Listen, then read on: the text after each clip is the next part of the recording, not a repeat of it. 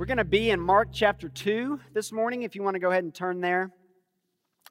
How is your for the city emphasis coming for you personally?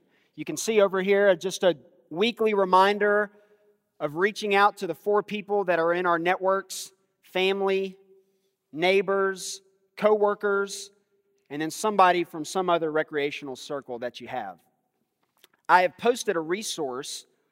Actually, Nathan posted it because I'm not on Facebook.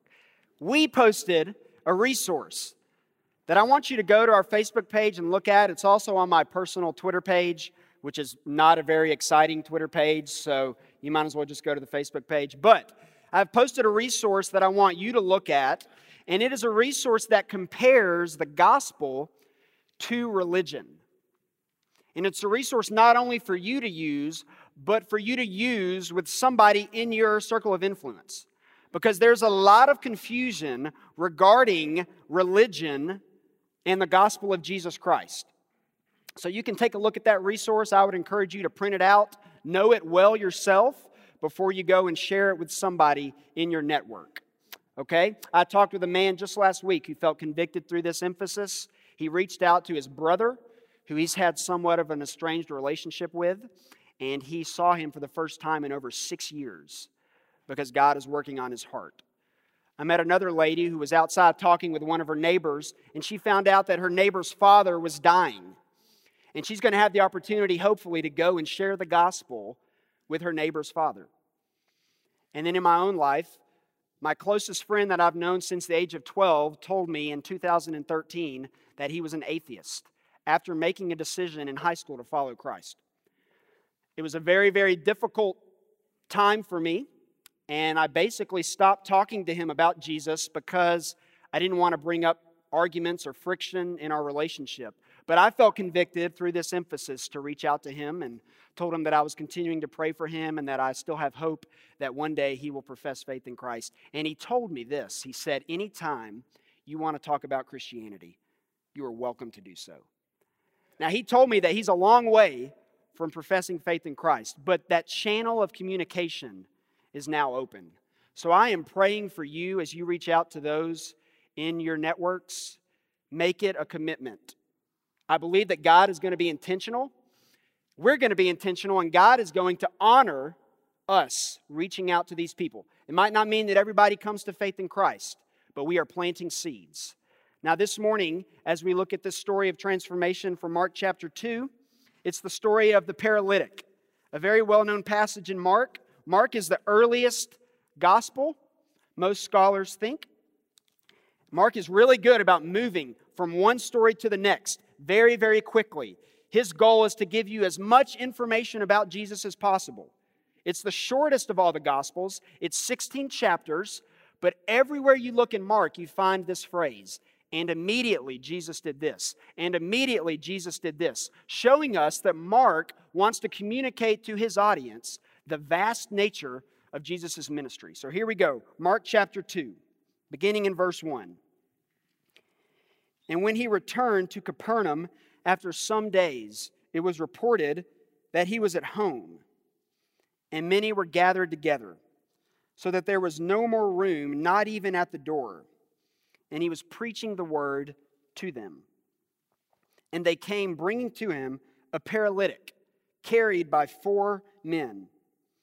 And when they could not get near him because of the crowd, they removed the roof above him. And when they had made an opening, they let down the bed on which the paralytic lay. And when Jesus saw their faith, he said to the paralytic, Son, your sins are forgiven. Now, some of the scribes were sitting there questioning in their hearts why does this man speak like this? He is blaspheming. Who can forgive sins but God alone? And immediately, Jesus, perceiving in his spirit that they thus questioned within themselves, said to them, Why do you question these things in your hearts? Which is easier to say to the paralytic, Your sins are forgiven, or to say, Rise, take up your bed, and walk? but that you may know that the Son of Man has authority on earth to forgive sins, he said to the paralytic, I say to you, rise, pick up your bed, and go home. And he rose and immediately picked up his bed and he went out before them all, so that they were all amazed and glorified God, saying, We never saw anything like this. Very, very well known miracle of Jesus. He's moving from one location to the next. At this point in the Gospel of Mark, the word about Jesus is already out. He's everywhere. He's a celebrity. In fact, Mark tells us in chapter 1 that the people were coming to Jesus so quickly that he was having to go to desolate locations in order for people to be able to get to him. It was just simply too crowded in the city. And then at the beginning of Mark chapter 2, Mark tells us that he returns home to Capernaum. And he's most likely trying to rest, but the people find out that he is there. And so they come to Jesus. Now, let me give you a little bit of background on what's already happened to Jesus in chapter 1. Here's what he's done He's taught in a synagogue, he's healed a demon possessed man, he's healed a leper, he's healed Simon's mother in law, he's chosen disciples. All of that happens in the very first chapter of Mark. So by the time we get to chapter 2, I imagine Jesus is pretty tired. And yet these people come to him and he teaches them and they want to listen to what he has to say. And the reality is, one of the most impressive qualities to me about Jesus is that he was always available. Now, I understand that the Gospels are recording the highlights of Jesus' life. And so just because he moves from one miracle to the next doesn't mean that he's not sleeping, doesn't mean that he's not eating or resting. In fact, all of the gospel accounts tell us that Jesus was very intentional about getting away and spending time alone with God the Father. But still, Jesus is a very, very available person. And it's one of the qualities about him that I admire most the King of the universe, willing to heal and listen and preach and putting others in front of himself. One of the amazing things about Jesus' availability is it's convicting to me because as a society, we have kind of moved away from being always available.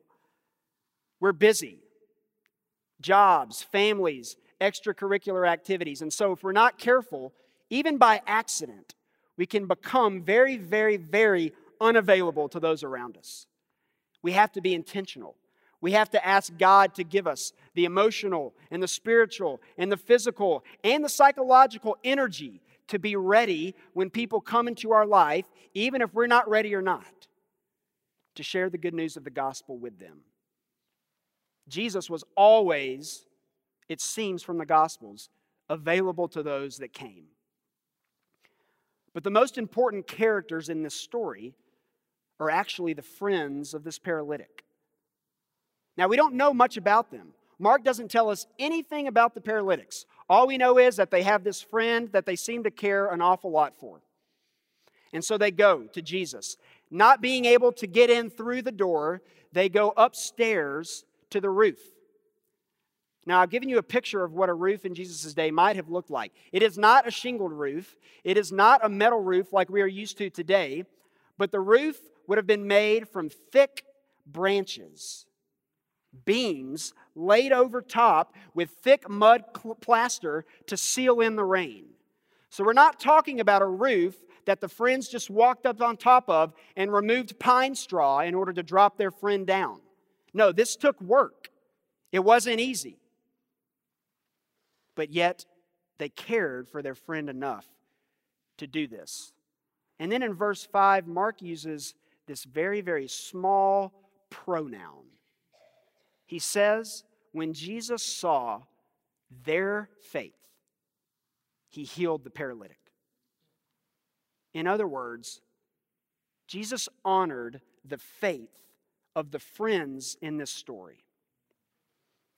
You see, we don't know anything about this paralytic. We don't know if it was his idea to come to Jesus. Maybe it was. Or maybe it was completely the friend's idea. But we do know very clearly that Mark says Jesus saw the faith of the friends and healed the man as a result.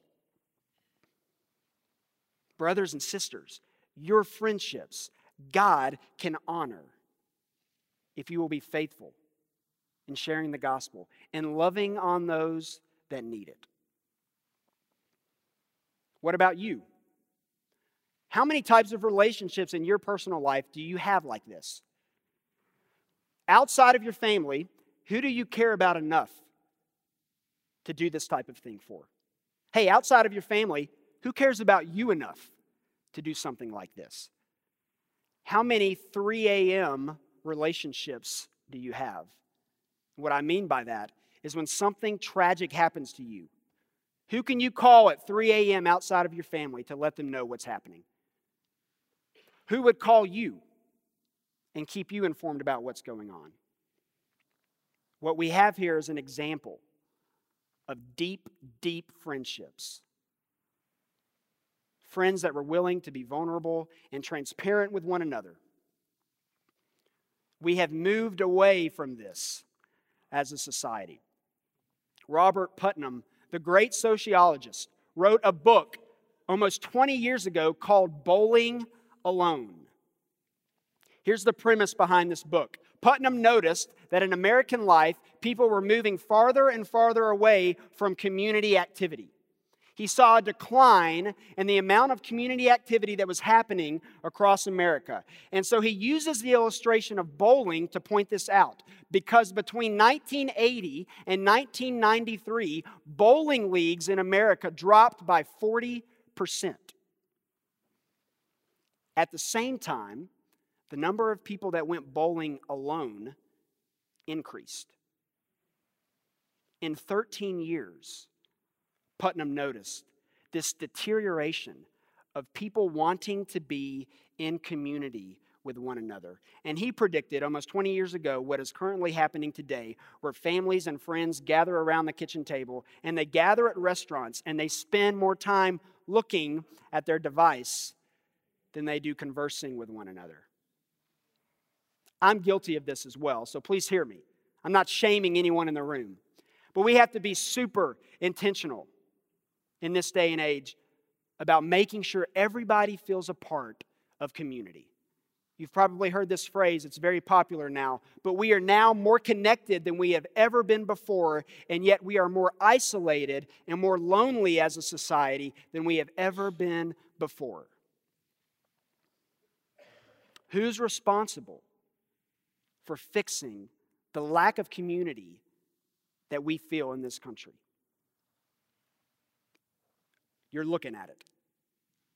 The Church of Jesus Christ has to make sure that every single week when people come into this building that they cannot leave without knowing that they are loved that they are cared for that they belong and that we want them here engaged in what we are doing it's our responsibility now, I bet that some of you, as you have begun reaching out to people in your four circles, I would imagine that some of you have dealt with a little bit of pushback.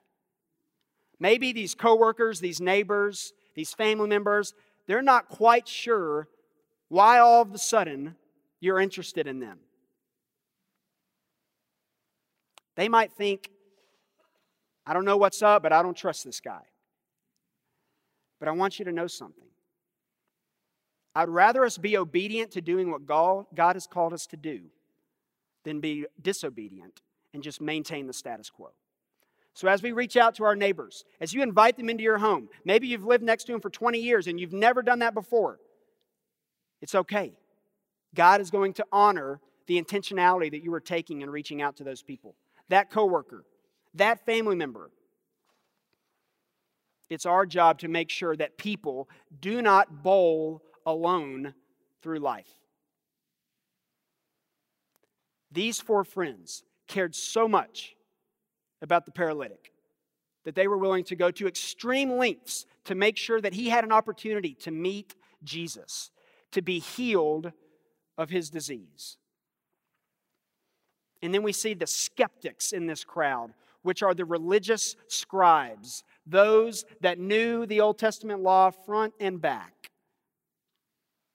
And they claim that Jesus is blaspheming. Why would they say that? because they know that in the Old Testament, the only one who is able to forgive sins is God. And so when Jesus tells them, Your sins are forgiven to the paralytic, they view that as blasphemy because Jesus is basically claiming that at this point he is now God. And that upsets them. You're going to have people in your own life that question what you believe. They might even question your sincerity in following Jesus. They might doubt that Jesus was who he said he was. And as you encounter these people, let me encourage you to thank them for their honesty, to thank them for being transparent with you, not to present a list of arguments to prove your point, not to win the argument, but to thank those people for being honest with you about their struggles. Because if people are asking questions, if they're doubting, if they're searching, that means God is working in their lives. And so we want to be open. We want to keep the chains of dialogue going on as long as we can. The worst possible response a person could have to Jesus Christ is apathy. Jesus either leads you to worship him or he should infuriate you. But apathy is not a response to Jesus. So when people come to you, maybe they love him, maybe they hate him, but thank goodness they have some sort of response to him. And go from there. You know, it's sad that throughout the Gospels, the people that Jesus has to spend the most time with is not the Romans, it's not the Greeks, it's the Jewish people, it's the religious people. He is constantly correcting the scribes, the Pharisees, the Sadducees, those that knew the Old Testament and knew the law well. He spent so much time correcting their beliefs. You know, Pew Research came out with a research study about five years ago now, so it's a little dated. And it surveyed religion across the entire country. And only 3% in that survey responded that they are atheists. 4% responded that they are agnostic. So only 7% of that survey population in America claimed that they either don't believe in God or that they don't believe that there is a God that's really involved in what is happening in the world. Now, this was five years ago. Those numbers have probably increased a little. But I still believe that we're dealing with a population who is very, very religious, but does not understand the truth of the gospel. That means these people that you're investing in, maybe they're religious, but do they know the gospel? Maybe they attend worship, but do they know who Jesus is. You see, it's our responsibility to make sure that people have an accurate understanding of who God is, of who Jesus is. Not our opinion about him, not what some TV show or book says about him, what the Word of God clearly says about who Jesus is. I'm convinced that the majority of people that don't believe in God, it's not that they don't believe He exists, it's that they're uninformed about who He really is. So we come alongside people and we don't tell them our opinion about God or Jesus. We show them through God's Word who He is. The writer of Hebrews tells us that the Word of God is living and active, sharper than any two edged sword, piercing to the division of soul and spirit, joint and marrow, discerning the thoughts and intentions of the heart. This book is a breathing, living organism. When you open it, you will be changed. If we believe that as those in the church, why would we not want to take this truth to those outside the church? We have to share the Word of God with people. We have to show them who Jesus is. Not our opinion about him, but what the gospel writers tell us about who he is. So recognize the skeptics and realize that many of them want God, they're just uninformed about who He is. And lastly, I want you to see that this is a story about forgiveness. If you leave today and all you see is a man who was healed of his paralysis, you have missed it. Because in the Old Testament, there's always a link between disease and sickness and healing and forgiveness. So when Jesus tells this man, Your sins are forgiven, and then later tells him, Rise, take up your bed and walk. He is simultaneously addressing the physical issue and the spiritual issue within this man's life. Forgiveness is what this story is all about. You know, psychologists study the effects of forgiveness. And there's been study after study that show that people who are willing to forgive have less stress, less anxiety, less depression, less hostility, less bitterness.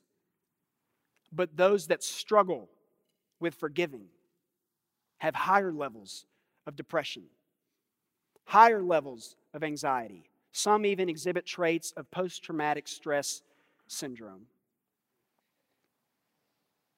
Forgiveness is a huge component of the gospel message. And when Jesus tells this man, Your sins are forgiven, it changes his life. Now imagine with me for a moment, after the man is healed and he stands up and his feet touch the ground for the first time and he can feel his feet and he wiggles his toes and he stretches out his leg completely, maybe for the first time after being paralyzed and he picks up his cot and he walks out of that room. He has been forever changed. But not just physically, he was changed spiritually. God had forgiven him. Many of you are aware of the tragedy that occurred at Michigan State University with Dr. Larry Nassar, abused over 150 gymnasts over two decades as a team doctor. He was sentenced to over 175 years in prison. He'll never get out. Shortly before he was sentenced, they invited any that wanted to come of the victims so that they could share with Dr. Nassar in the courtroom their experience. Many of you have seen clips, but one of the most well known gymnasts that day was a lady by the name of Rachael Denhollander. And the reason she's become so well known is because in her remarks to Dr. Nassar, she explicitly said that she forgives him. She was asked later on in an interview, How are you able to forgive somebody who did this to you? I want to read to you what she said. It means that I trust in God's justice and I release bitterness and anger and a desire for personal vengeance. It does not mean that I minimize or mitigate or excuse what he has done. It does not mean that I pursue justice on earth any less zealously. It simply means that I release personal vengeance against him. And I trust God's justice, whether he chooses to mete that out purely, eternally, or both in heaven and on earth. Somebody who went through a terrible ordeal, stood in a courtroom full of people, maybe some who were believers in Christ and some that weren't, and spoke with her own mouth, I forgive this man for what he has done to me. I don't pretend to know everything that has happened to everyone in this room. And the heartache and the sadness Maybe the bitterness and the anger that you have had to experience and go through as a result of somebody doing wrong to you. But I do know this if we're going to share the gospel, if we're going to model Jesus, we have got to learn to forgive. And it's hard. Have you ever heard the saying, forgive and forget? One of the biggest lies you could ever believe. Because even though those of you in this room have forgiven people that have wronged you, I guarantee you, you have not forgotten. But Jesus, when He forgives us, changes everything. And if He can stand on a cross as the very people that are crucifying Him and killing Him and say, Father, forgive them, for they do not know what they are doing then we have to begin the process, the journey of learning how to forgive others. You know, having unforgiveness in your heart is like a bird trapped in a cage with clipped wings. But through the power of the Holy Spirit, if we can learn to both receive forgiveness and extend forgiveness to others, the cage is opened and we can fly like we have never flown before. And the only way we can learn this type of forgiveness is through the gospel. We cannot do it on our own. Jesus has the power to forgive. So this morning, there's three responses. Number one, who do you need to extend forgiveness to? Is there anybody that you are holding bitterness and hostility and anger towards? Number two, who do you need to go to and ask forgiveness yourself? Is there anybody in your life that you have wronged? And then, number three, I know there are people in this room this morning that believe that they have done such bad things that God could never forgive them. And let me tell you, that is a lie. From the first page of this book to the end, it is a story of God's redemption and God's forgiveness for all people, regardless of their past, present, or future circumstances. We serve a God who forgives all, loves all unconditionally. So fly. Fly like you've never flown before because you're willing to receive the forgiveness that only Jesus Christ offers. Bow your heads with me this morning.